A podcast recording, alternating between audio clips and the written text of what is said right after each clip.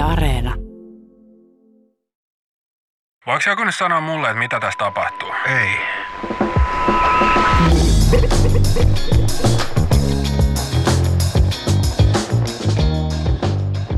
Ketkään ei jaksa jauhaa mediasta enempää kuin toimittajat, paitsi me Kupla-ohjelmassa. Minä olen Aurora Rämö. Minä olen Jani Halme. Tänään me otetaan tikunnokkaan yksi tietty toistuva lause. Se kuuluu näin. Henkilö X esiintyy jutussa nimettömänä aiheen arkaluontoisuuden vuoksi. Mitä tämä arkaluontoisuus on, miten se määritellään, mikä sille on perusteena. Annetaanko anonymiteetti turhaan vai syystä?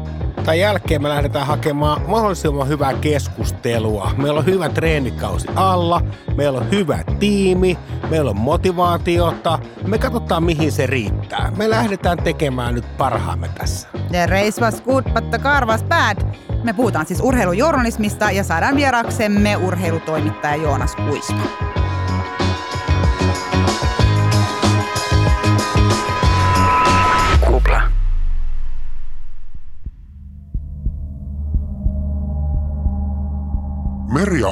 Onko se susta arkaluonteinen vai arkaluontoinen? Kuule Kaius, minä olen miettinyt tätä monet päivät pääksytykseen. Sanoisin, että arkaa luontoinen. Tämä on semmoinen klassinen komsi, komsi tyyppinen kysymys näes. Molemmat käy. Ja sä olet kotuksen linjoilla, eli yleisemmin Suomessa on käytetty asioista muotoa arkaluontoinen. Olen usein yleisillä linjoilla. Haastateltavien nimet ja äänet on muutettu aiheen arkaluontoisuuden vuoksi. Onkohan luonne ja luonto eri asioita? Sitä en kuule tiedä. Millainen on luontosi? Olen hyvä luontoinen. Millainen on luonne suhteesi? Suomessahan on ollut tapana journalismissa. että Yleisesti journalismissa. Kyllä, että haasteltavat on lähtökohtaisesti esillä omilla nimillään. Ja tämän nimen käyttöön vaaditaan asianomaisen suostumus. Ja on toki hyviä syitä, joiden vuoksi mediassa annetaan toistuvasti haasteltavalle anonymiteetti, kuten äsken juuri käsin saamissamme nauhoissa tapahtui. Sitten on huonompiakin esimerkkejä tästä asian laidasta. On oikeasti hyviä syitä, joista on kirjattu lakiin esimerkiksi lähdesuoja. Eli voi antaa ihmiselle lähdesuojan ja olla paljastamatta, kenestä on kysymys haastatellessaan, jos asialla on jotain merkittävää yhteiskunnallista merkitystä. Ja tämmöisiä nyt on ollut esimerkiksi vastaamo-tapaus, jossa siis vuodettiin terapiatietoja sitten on semmoista kuin rikosten uhrien suojeleminen tai, tai esimerkiksi työpaikastaan hyvin kriittisesti puhuvat ihmiset, joille voisi koitua siitä niin kuin merkittävää harmia.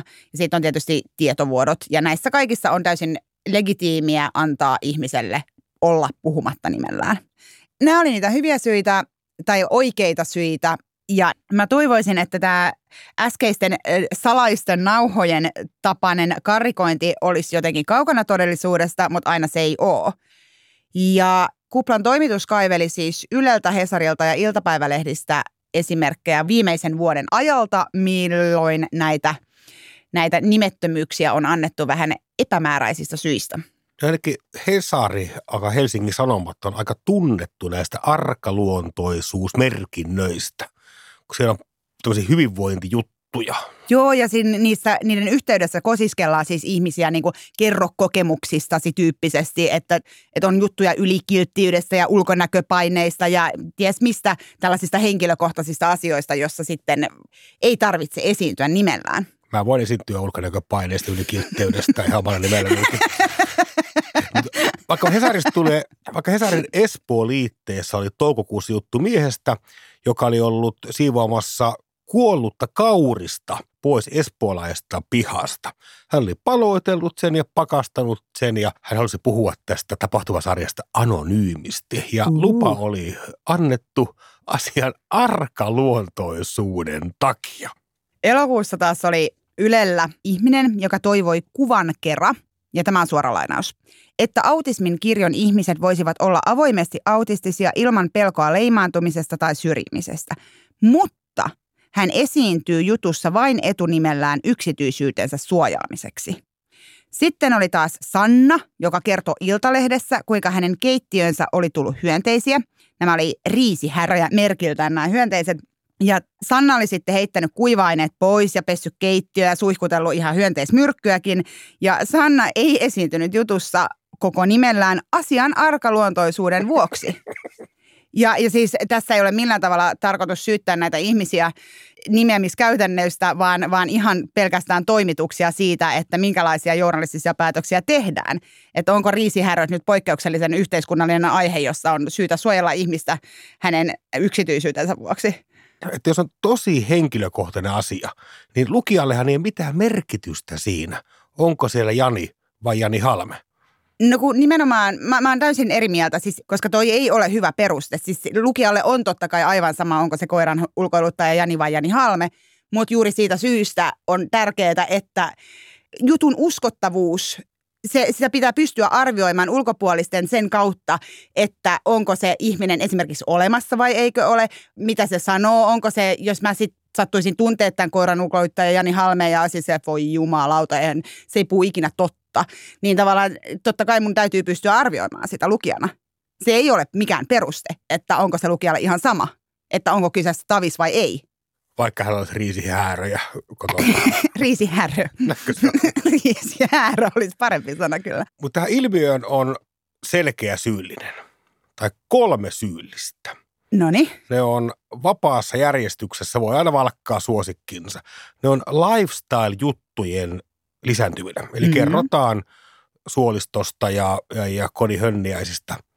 Google ja some. Kyllä. Koska nimellä voi nykyään hakea ihan kaikkea. Mä, mä olen kerrankin sun kanssa täysin samaa mieltä. Usein tuntuu, että näitä ihmisiä suojellaan siltä, että heitä ei pystyisi hakemaan netistä ja heihin ei pystyisi kohdistamaan ties minkälaisia Twitter-hyökkäyksiä vai mitä liian olisikaan, mutta mä en tiedä minkälaisia hyökkäyksiä nyt johonkin mökin omistajaan kohdennettaisiin siitä, että se omistaa mökin, mutta joka tapauksessa tämä tuntuu olevan se peruste. Mutta me kysyttiin tätä myös toimituksista. Riikka Räisänen, eli Ylen uutis- ja ajankohtaistoimituksen päätoimittaja, oli sitä mieltä, että anonymisointia on vähän liikaa, mutta usein kuitenkin jutun takaa löytyy perustelut, kun vähän raaputtaa. Se on tietysti vähän ongelma, jos tätä perusteluita ei kerrota sillä tavalla, että lukijan ei ymmärtäisi, mutta, mutta esimerkiksi tässä autismin jutussa, ää, joka oli siis Ylen juttu, oli käyty keskustelua nimen kertomisesta, mutta haastateltava ei ollut ollut siihen valmis, koska hän pelkäsi nimenomaisesti somehäiriköintiä. Mutta Räisänen sanoi sitten, että jos tässä olisi ollut kysymys esimerkiksi diabeteksestä, niin silloin ihmisen pitäisi voida puhua nimellään, koska kyseessä on kansansairaus. No niin, no joo, kyllä, varmaan näinkin, mutta silloin on taas toimituksellinen päätös ottaa juttuun ihminen, joka ei ole valmis puhumaan asiasta nimellään. Ja tämä on mun mielestä kyseenalainen päätös. Silloin pitäisi etsiä toinen ihminen esimerkiksi. Mutta tässähän me luodaan nyt, tai me luodaan mitään. Te toimittajat luotte tabuja ja arkoja asioita. Mm-hmm. Diabetes ei olekaan enää tavallinen asia, johon voidaan hakea lääkäriltä apua, vaan siihen lyödään leima kylkeen. Tutum, arkaluontoinen. Ahaa, eihän tämä on arkaluontoinen asia, tämä diabetes. Eihän tämä olekaan tavallinen asia, miettii Pulska Jani Halme eikä me lääkäri. Ky- Kyllä ja siis nimenomaan tämän takia sanoin, että tässä on kysymys, on varmasti niin, että jokainen ihminen kokee, että henkilökohtaisista asioista puhuminen on arkaluontoista. Mutta sitten kun tehdään toimituksellinen päätös, että jokin asia on arkaluontoinen, me mediana sanomme, että tämä on arkaluontoinen, tämä ei ole pelkästään tämän ihmisen kokemus, vaan se on yhteiskunnallinen päätös, että tästä asiasta tehdään arkaluontoinen, niin se, se on absoluut väärin. Ja semmoista valtaa ei pitäisi ottaa itselleen. Helsingin Sanomien lifestyle-toimituksen esihenkilö Merituuli Saikkonen oli Räisisen kanssa samalla linjoilla. Eli enemmän on tällä hetkellä anonymisointia. Ja hän myös toisaalta painotti, että ihmiset on välillä tosi, tosi valmiita puhumaan nimillään jopa niin alttiita, että pitää vähän himmailla mm. sitä asiaa. Selvästi tämä ihminen ei nyt välttämättä ihan täysin ymmärrä, mitä tämä nyt tulee, tämä yökastelukertomus se lapsille oikein tarkoittamaan. Ja, ja siis tämä on taas sitten niin kuin mun mielestä hyvä journalistinen päätös. Totta kai toimittajien on suojeltava haastateltaviaan, mutta ei pidä luvata lähdesuojaa täysin perusteettomasti, koska se myös niin kuin it, siis vesittää koko lähdesuojan ajatuksen. Se on täysin järjetöntä. Siinä tehdään hallaa itselle ja omalle työlleen. Ja, ja tämä on tavallaan niin kuin itseään toteuttava ennuste, että, että jos sä oot nähnyt jutun, jossa sä voit sanoa naapuristas ihan täysin nimettömänä, että onpa mukava tyyppi, näinkin radikaalin mielipiteen, niin totta kai mä haluan saman kohtelun. Miksi sä sait sanoa, mun, mun pitäisi olla koko nimelläni? Että tässä itse luodaan käytäntöä, joka on haitallinen työlle ja tiedon välittämiselle ja tiedon saamiselle ja tiedon oikeellisuuden arvioimiselle. Et siis totta kai on niin, että ihmisiä on helpompi saada haastatteluun, jos heidän ei tarvitse kertoa asioista omilla nimillään. Se on aivan ilmiselvää. Ja juuri sen takia sitä ei pitäisi käyttää kuin äärimmäisen perustellusti. No tämä kaksipiippunen miekka, tämä tilanne. Vaikkapa se espoolainen peura. Ehkä se oli se, kuollut. Ehkä se olisi voinut jättää kertomatta sen jutun, jos tämä tyyppi ei suostu kertomaan, kuka hän on. Sama hengenvetoon, tuokse yhtään mitään lisää siihen juttuun. Paitsi että mä ehkä uskon sen paremmin, jos siinä on nimi ja kuva. No se nyt on aika radikaali kriteeri, että uskotko se jutun vai et. Mä se ainakin se tyyppi ottanut paidan pois ja puukohampaiden väliin ja poserannut siellä kuin Putin konsanaan, että voitte Espoossa nukkua rauhassa. Minä huolehdin. Peurat eivät syötele lapsia. Espoolainen peuran pakasta ja astu julkisuuteen.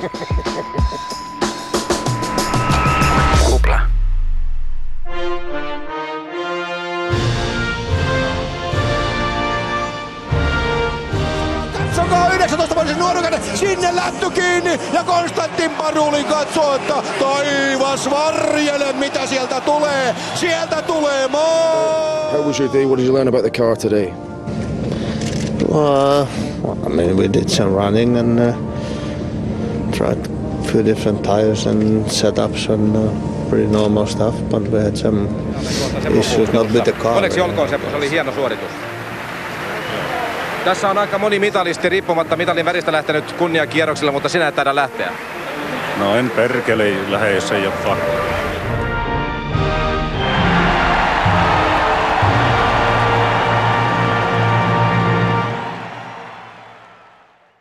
Viime kesänä nähtiin ehkä yksi semmoinen suomalaisen journalismin latistavimpia mahalaskuja, kun Suomen jalkapallo miesten A-maajoukkue tunnetaan myös nimellä Huuhkajat pelasi ensimmäistä kertaa arvokisoissa Euroopan mestaruuskilpailuissa muun muassa Venäjän Pietarissa ja Kööpenhaminassa. Suomalaiset liittoutuivat joukolla huuhkajien taakse sen ylivertaisen nerovalmentajan Riveliinon joukkueiden tueksi ja tätä joukkoa johti urheilutoimit kuluttajat. Oltiin ylpeitä, iloisia, seurattiin sitä kulmasta, että ne ei häpäisisi vaan meitä, että ne edustaa kuitenkin koko pientä Suomea ensimmäistä kertaa suurkisoissa. Ja toimittajat vaan rakastivat, dikkailivat ja fanittivat. Ja kukaan ei kysynyt näiden kisojen aikana, että onko se nyt suuri menestys, kun kolme kertaa lauataan maalia kohden – ja meidän ykköshyökkääjä ei saanut yhtään mitään aikaiseksi. Mitä sitä tämmöinen journalismi nyt oikein on? Täytyykö urheilujournalistien fanittaa Suomea kaikissa kisoissa urheilutoimittaja Joonas Kuisma? Ei, eikä ne fanitakaan. Eikö fanita? Ei, mun, ei se, mä en tunnista yhtään tätä, mitä tässä just äsken Etkö tunnista? Ei. Mutta eikö kaikki otsikothan on silleen Suomen maajoukkue, pikkuleijonat, hyvä hyökätkää, upeata. Siis niin kuin samanlaista kuin selostus on. No, tässä on ehkä niin kuin kaksi asiaa. Et mun mielestä huuhkajien EM-turnauksessa oli kaksi isoa kertomusta. Ensimmäinen niistä oli Christian Eriksenin sairaskohtaus ja suomalaisten fanien hieno reagointi siihen tapahtumaan. Toinen iso kertomus oli Suomen jalkapallomaajoukkueen kannattajien vierailu Pietarissa, josta he toivat tullin yli ison määrän koronaa. Ja mun mielestä nämä molemmat tapaukset hoidettiin mediassa kautta linjan Suomessa journalistisesti hyvin tyylikkäästi. Miten se itse peli?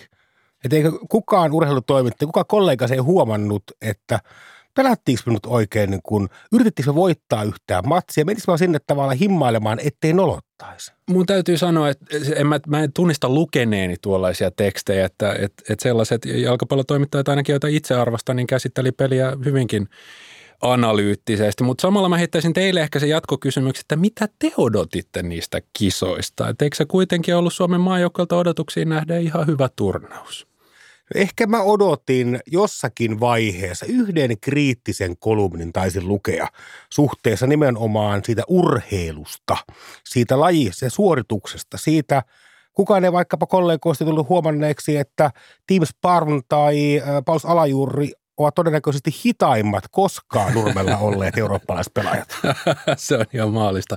Mä uskon, että ainakin toimittajat kyllä tiesivät sen, mutta ehkä siitä ei sitten tosiaan tekstiä kirjoitettu. Mä ehkä vielä tuohon aamepointtiin siitä, että pikkuleijonat voitti ihanaa Venäjän lyötyä ja niin edelleen kyllä mä tunnistan sen, että kun suomalainen menestyy, otetaan vaikka nyt näissä Tokio-olympialaissa Matti Matsonin kulta, ei anteeksi, pronssiuinti, ei, ei kultauinti, vaan pronssiuinti, niin totta kai se uutisointi, varsinkin meillä kaupallisessa mediassa, mutta myös yleisradiossa, totta kai se oli hyvin hehkuttavaa ja tuollaista positiivista ja että meidän oma sankari voitti ja tämä oli se iso narratiivi. Mutta mä sanoin, että mediataloilla on tietty logiikka, miksi näin toimitaan.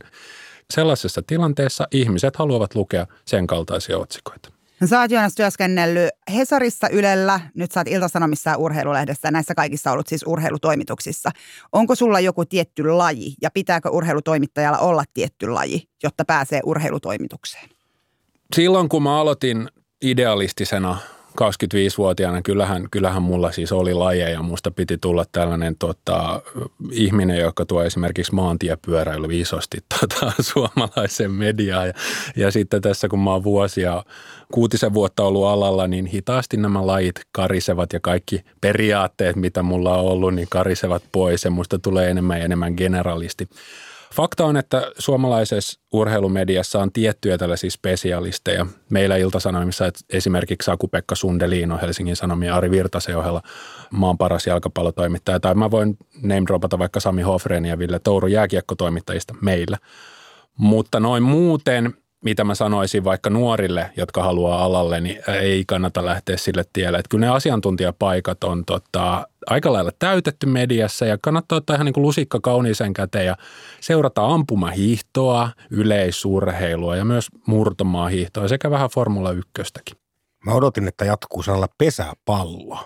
Ei Sehän on nimittäin, sehän on toimittajilla, se on sorsitu laji tässä maassa. Kysymyksessä on kuitenkin katsojamäärällä mitattuna maamme kolmanneksi suurin urheilulaji ja muun muassa naisten superpesis kerää enemmän katsojia kuin miesten koripallo. Joo. Miksi te ette kirjoita pesäpallosta kaikkea, varsinkin aamen mielestä kysymys koko ajan? joo, joo, joo, se oli ihan huulilla. No nyt pitää tietysti huomauttaa, että kun mä pelaan tässä kaksilla korteilla, niin kyllähän urheilulehdessä oli esimerkiksi spesiaalinumero taas noista tota superpesiskausista, mutta sitten ehkä jos puhutaan näistä niin kuin, ja kyllä Yle Urheilukin tekee osansa Pesiksen kanssa, mutta ehkä sitten näillä muilla medioilla, niin ehkä ne ydinyleisöt ovat esimerkiksi näissä isoissa kaupungeissa, missä sitten Tampere pois lukien. Totta, totta. Ei sitten toi pesis ole niin iso laji. Mm. Mm. No Suomessa urheilujournalismia tekee Yle, Hesari, Maikkari, iltapäivälehdet, maakuntalehdet ja sitten erikoislehdet, kuten mainittu urheilulehti, Elmolehti, joka printti lopetti viime kesäkuussa. Sitten on lajikohtaisia, niin kuin jääkiekkolehti ja Vauhdin maailma ja Prohoki ja, ja sitten on myös järjestöomisteisia lehtiä. Niin mitkä asiat eniten vaikuttaa siihen, millaista urheilujournalismia laajasti ottaen Suomessa tehdään? Yleisö, mm-hmm. alueet, näin mä sen sanoisin. Okei. Okay. Ja jakautuuko tämä niin kuin lehtien tai medioiden perusteella, eli Yle, Yle tekee alueellisempia asioita no vai? No Yle, Yle on taas sitten tietysti, Yle tietenkin toimii eri periaatteilla yleisradiolain takia. Eli, eli Ylellä esimerkiksi on mun mielestä hyvin tällaisia arvostettavia painopistealueita, kuten tuoreesti se, että he haluavat tehdä noin 50 prosenttia tai 50 prosenttia naisten urheilua ja he haluavat erityisesti korostaa esimerkiksi naisten palloilua. Ja se on musta todella hieno asia ja sitä ei tietenkään yleisön, tai ei tietenkään, mutta siis sitä ei tällä hetkellä niin yleisön kiinnostus ohjaa, vaan se on tällaista niin kuin, vähän niin kuin poliittista ohjausta tavallaan. Kyllä, joo. Mutta teillä ei ole tämmöistä samanlaista. No kaupallisessa mediassa kyllä se sitten on pitkälti, että meillä on sellaiset lajit, joita meidän lukijat seuraa, jotka on meidän lukijoille merkityksellisiä. Ja silloin meidän liiketoiminnan kannalta on järkevää tuottaa uutisia paitsi yleisin uutiskriteerin, mutta myös niistä alueista, jotka on meidän lukijoille merkityksellisiä. Mulle mieleen selostuksista, joka tietysti on yksi tämmöinen urheilu-uutisoinnin ja seuraamisen väline, mitä moni muistelee, ja mieleen Salt Lake Cityn olympialaiset ja mäkihyppy loppuhuipennus. Kolme hyppäjä tornissa, suomalaisilla tässä vaiheessa sijat yksi, kaksi ja kolme. Ja selostaja siellä sanoi, että nyt on tulossa jättipottien jättipotti. Jättipotti sana hoettiin ja lopulta kävi niin, että suomalaiset hyppäjät saivat sijat neljä, viisi ja kuusi voiko selostus olla journalistista? Tämä tietysti oli tämmöistä niin ennakkomaasutusta, hän ei tiennyt, mihin tapahtuu, mutta onko selostaminen vaan puhdasta informaation välittämistä, hengen luomista ja tämmöistä niin kansallisen ylpeyden rakentamista? Toi on hirveän hyvä ja tosi vaikea kysymys. Et mä, mä uskon, että suomalaiset toimittajat toimii kyllä journalistisin perustein ja, ja noudattaa ihan samoja sääntöjä kuin muutkin journalistit. Mutta sitten taas tässä on mun mielestä sellainen pieni ero. On broadcastingia ja sitten on journalismia ja ne totta kai risteää, mutta ne on kuitenkin myös toisistaan erillisiä entiteettejä tietyssä mielessä. Ja silloin selostaja toimii journalistisin perustein tässä broadcastingin alueella, eli tekee suoraa lähetystä ihmisille. Ja heille on varsinkin urheilussa ihan mielettömän tärkeää välittää tunnetta katsojalle. Ja en voi olla ihailematta, että miten esimerkiksi Matti Härkönen Ylellä hoiti ja koko heidän tämä studiotiiminsä hoiti tämän Christian Eriksenin sairaskohtauksen esimerkiksi. Siinä nähtiin, miten esimerkiksi selostaminen on journalistista. Matti Härkönen ei spekuloinut, Matti Härkönen ei niinku mässäillyt sillä tilanteella. Hän välitti yleisölle kaiken tiedon, mitä hänellä sillä hetkellä oli. Ja hänellä ei ollut mitään. hänellä oli ihan yhtä paljon tietoa kuin yleisöllä. Eli ja, vähemmänkin. ja niin kuin, mm. vaikka mä siis selostushan on asia, joka herättää tunteita. Ja kyllä niin kuin moni selostus muakin härsyttää ihan, ärsyttää ihan perhanasti, mutta kyllä mulla hattu nousee myös selostajille siitä, mitä he tekevät. Mutta jos seuraa työkseen kilpaurheilua, jossa asiat, tai urheilussa usein kilpaillaan eri sijoista, niin eikö siinä ole vähän vaikea olla ottamatta jonkun puolta tai kannustamatta ketään tai pysyä niin sanotusti pelkästään toimittajana? Sekin on hyvä kysymys ja tota, varmasti on en mä, en mä nyt suoraan osaa tunnistaa sitä, että, että jos vaikka Suomen jalkapallomaajoukkue tai Suomen jääkiekkomaajoukkue pelaa, että mä olisin jotenkin nyt hirveän fiiliksissä siellä toimituksessa tai että mä katsoisin sitä jotenkin näiden Antero Mertarannan sinivalkolasien läpi. Mutta ihan samalla tavalla, jos teet vaikka Konginkankaan pussiturmasta jutun, niin varmasti toimittajilla on tunteita siihen liittyen. Mutta se on eri asia, että näkyykö ne siinä työssä, näkyykö ne työn lopputuloksessa. Ja mun mielestä urheilujournalistit on aivan yhtä hyviä erottelemaan nämä kaksi puolta itsessään kuin mikä tahansa muukin toimittaja. Mä vielä palaan, mä ymmärrän, että on ero tekstillä ja broadcastingilla, mutta että eihän kukaan politiikan toimittaja voi huutaa A-studiosta, että yes, demarit voitti.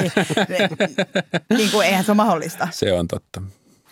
Mutta itse asiassa, jos miettii vaikka anglo amerikkalaista urheilujournalismia, niin mä mielelläni näkisin suomalaisessa urheilujournalismissa vähän enemmän kotiinpäin vetämistä. Että meillä olisi vähän leirejä, eikä vaan pidettäisi yllä tätä poliittisesta journalismista ehkä vähän tota alemmuuskompleksin kautta ää, omittua tällaista objektiivisuusharhaa, vaan että me oltaisiin mm. vähän niin kuin, että mä oon Manchester Unitedin fani, Jukka Rönkä on muistaakseni Arsenal-fani. Tehtäisiin tekstejä siitä lä- näkökulmasta enemmän, niin meillä olisi aika värikästä ja kivaa sisältöä. Mitä tämmöisessä sit laajemmassa kuvassa seuraisi? Tai siis Suomessakin usein on niin, että jos on vaikeita asioita, niin niitä otetaan tekemään ulkopuolinen toimittaja, eikä se toimittaja, joka seuraa sitä lajia. Tai sitten vaikka oli tämmöisestä voimisteluvalmentajasta kohu tuossa joitakin vuosia sitten, niin nekin oli siis niin kuin tavallaan uutistoimituksen hommia, ei niinkään urheilutoimituksen, joka sitten teki toki myöhemmin jatkojuttuja. Mutta että onko pelkona, että jos kirjoittaa ikävästi tai vaikeista asioista, niin tulee tämmöinen ikään kuin access-ongelma, ettei enää pääsekään haastattelemaan tärkeitä pelaajia tai valmentaja on silleen, että ei tota tänne tai jotain tämän tyyppistä? Suomessa on hirveän vähän sellaisia insider-toimittajia. Mä en tiedä heidän toiminnastaan ihan hirveästi, mutta ehkä urheilujournalismilla Suomessa on ollut vanhastaan sellainen ongelma, että sitten kun mennään just vähän tämmöiselle vaikealle yhteiskunnalliselle, sosiaaliselle, jollekin tällaista niin kuin ongelmien tasolle, niin sitten helposti se on mennyt vaikka ulkomaan toimituksen tai kotimaan mm, toimituksen mm, tai jo. uutistoimitukseen se juttu. Että se on mennyt vähän sinne, että otetaan tämä pois urheilulta ja sitten urheilutoimittajat voitaisiin mennä istumaan matsiin ja kirjoittaa, että se matsi päättyi 3-2, Helsingin IFK voitti. Mutta mä uskon, että tämä on vahvasti muuttumassa tällä hetkellä. Että enenevässä määrin myös tällaiset yhteiskunnalliset vaikeat aiheet tulevat urheilutoimituksiin. Et esimerkiksi nyt, kun oli tota, tämä valko kansannousu ja uutisoitiin siitä, että, että lähteekö jokerit sinne pelaamaan vierasottelua vai ei, niin kyllä nämä tota, ihan, ihan urheilutoimitukset vetivät tämän uutisoinnin esimerkiksi. Olet semmoisen törmännyt, että vaikkapa Teemu Selännettä olisi toimittajat suojelleet, eli hänen – vaikkapa vauhdikkaasta vapaa-ajastaan, niin haluttu tehdä aikoina minkälaisia juttuja. Koska tai Kimi Räikkösen. Hän oli pyhä Teemu ja pelotti, että hän ei annakkaan haastelua meille. Toi taisi ollut ennen mun aikaa. Mä en osaa tostakaan sanoa, että mä oon varmaan kuullut ihan samat huhut kuin te. Sä nyt ymmärrät varmasti että koko teidän toimialan tavallaan nyt sun Sä vastaat niistä, olit silloin alalla. Eli et...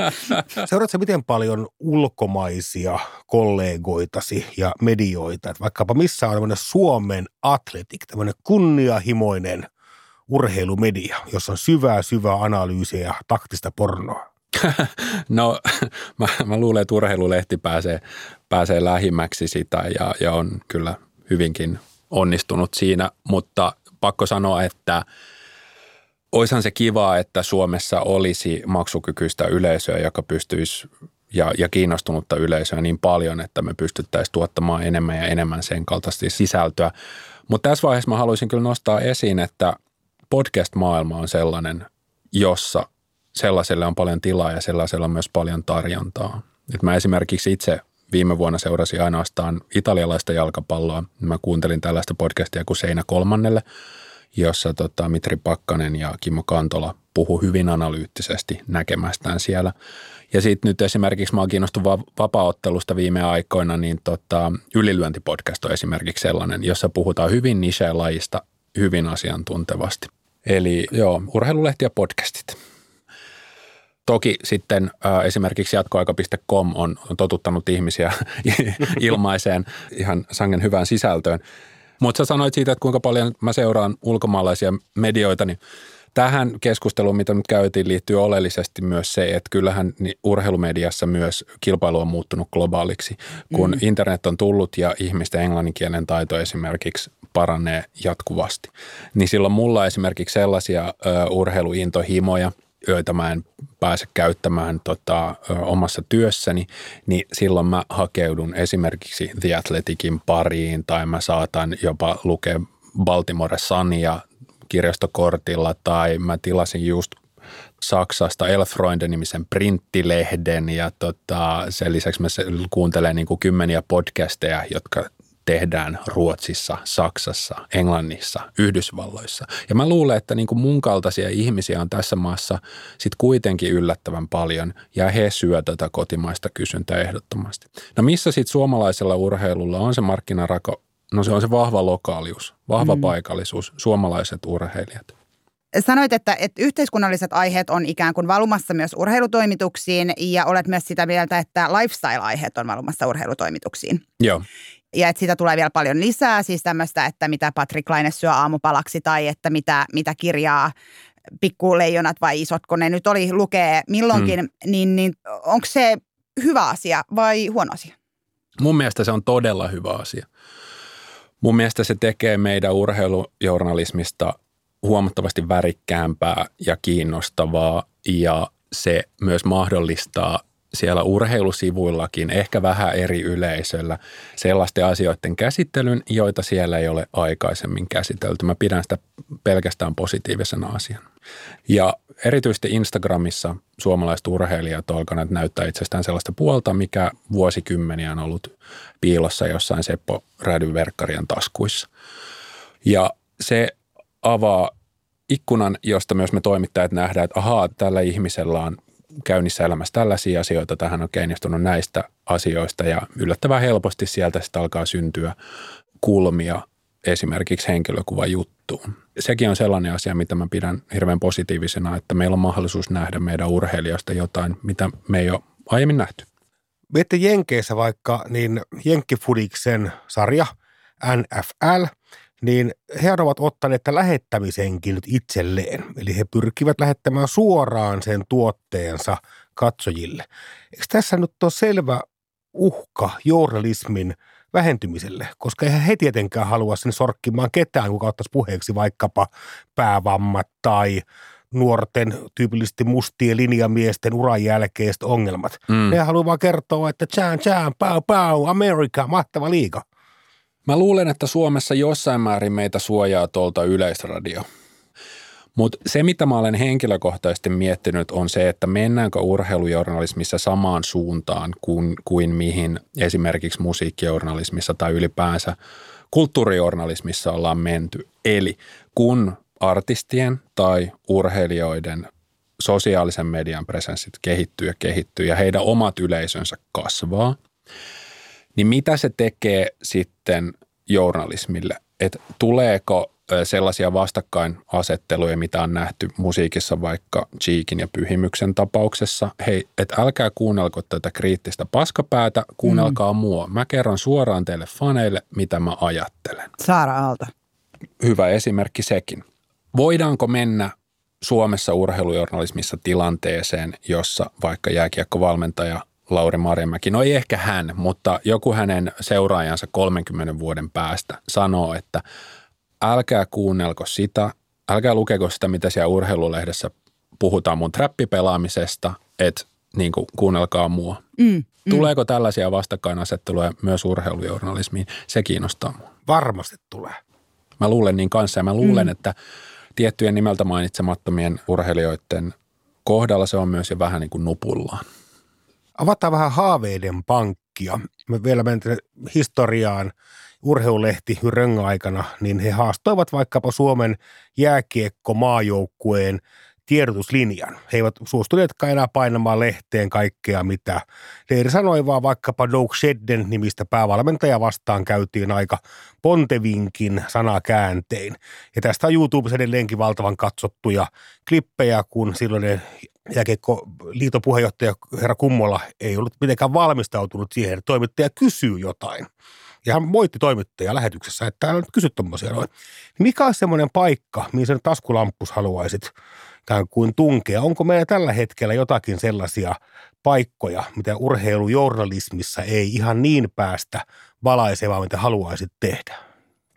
No sitä on valaistu, mutta mua henkilökohtaisesti kiinnostaa diktatuurien pehmeä vallankäyttö urheilussa ja Esimerkiksi mä olen henkilökohtaisesti pohtinut sitä, että onko mieltä uutisoida esimerkiksi Helsingin jokerien ottelutuloksista, kun tiedetään kuitenkin, että mihin KHL urheilutuotteena pyrkii. KHL pyrkii näyttämään Venäjästä positiivista puolta länsimaissa, nimenomaan Vladimir Putinin Venäjästä niin se on sellainen, mitä esimerkiksi Helsingin Sanomien kuukausiliite ja monet muut mediat on hienosti penkoneet sitä pesää, mutta siellä on vielä niin kuin paljon perattavaa. Kyllä tulevat sukupolvet tulevat tuomitsemaan sen kirjoittelunkin, mitä Kvatarin kisoista tullaan hehkuttamaan ensi kesänä. Pahoin pelkään samaa. Näihin positiivisiin tunnelmiin, tunnelmiin tästä aiheesta. Kiitoksia todella paljon vierailusta Joonas Kuisma. Kiitos.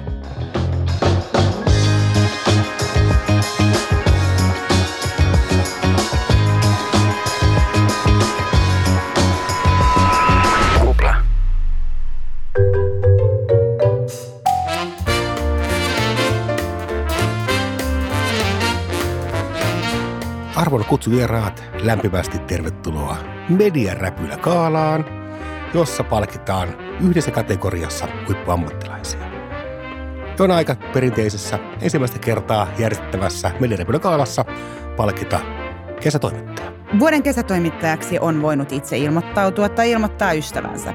Kaikki kilpailijat ilmoittivat itse itsensä. Myös tämä seuraava palkittava henkilö. Hän on kotiseudun sanomista, eli Pihtiputaan ja Kinnulan paikallislehdestä. Maailman ensimmäisellä Mediaräpylä Gaalan suuri kesätoimittajapalkinto pystillä veritoidaan Silja Kinnunen! Woo! Ja Silja kirjoitti itsestään tähän tapaan. Nuorena kesätoimittajana kesä- ja heinäkuussa pienellä levikkialueella ja paikkakunnalla erityisesti politiikka tuli aivan lähelle. Ehkä vähän liiankin lähelle.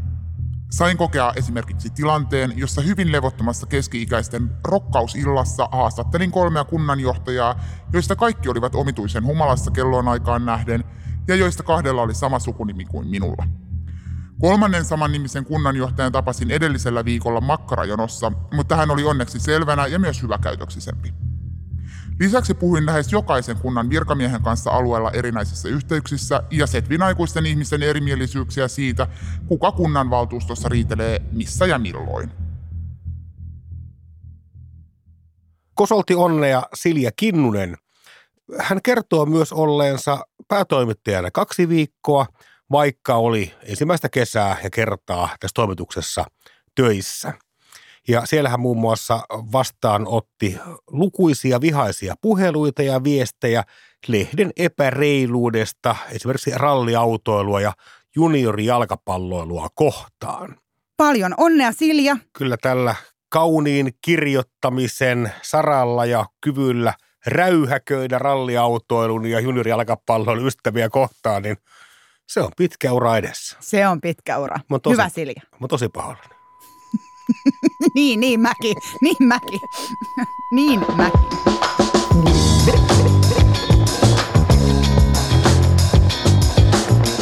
Jos kuuntelit tätä kuplaa radiosta, niin muistutamme, että Yle Areenasta löytyy myös kaikki vanhat jaksot.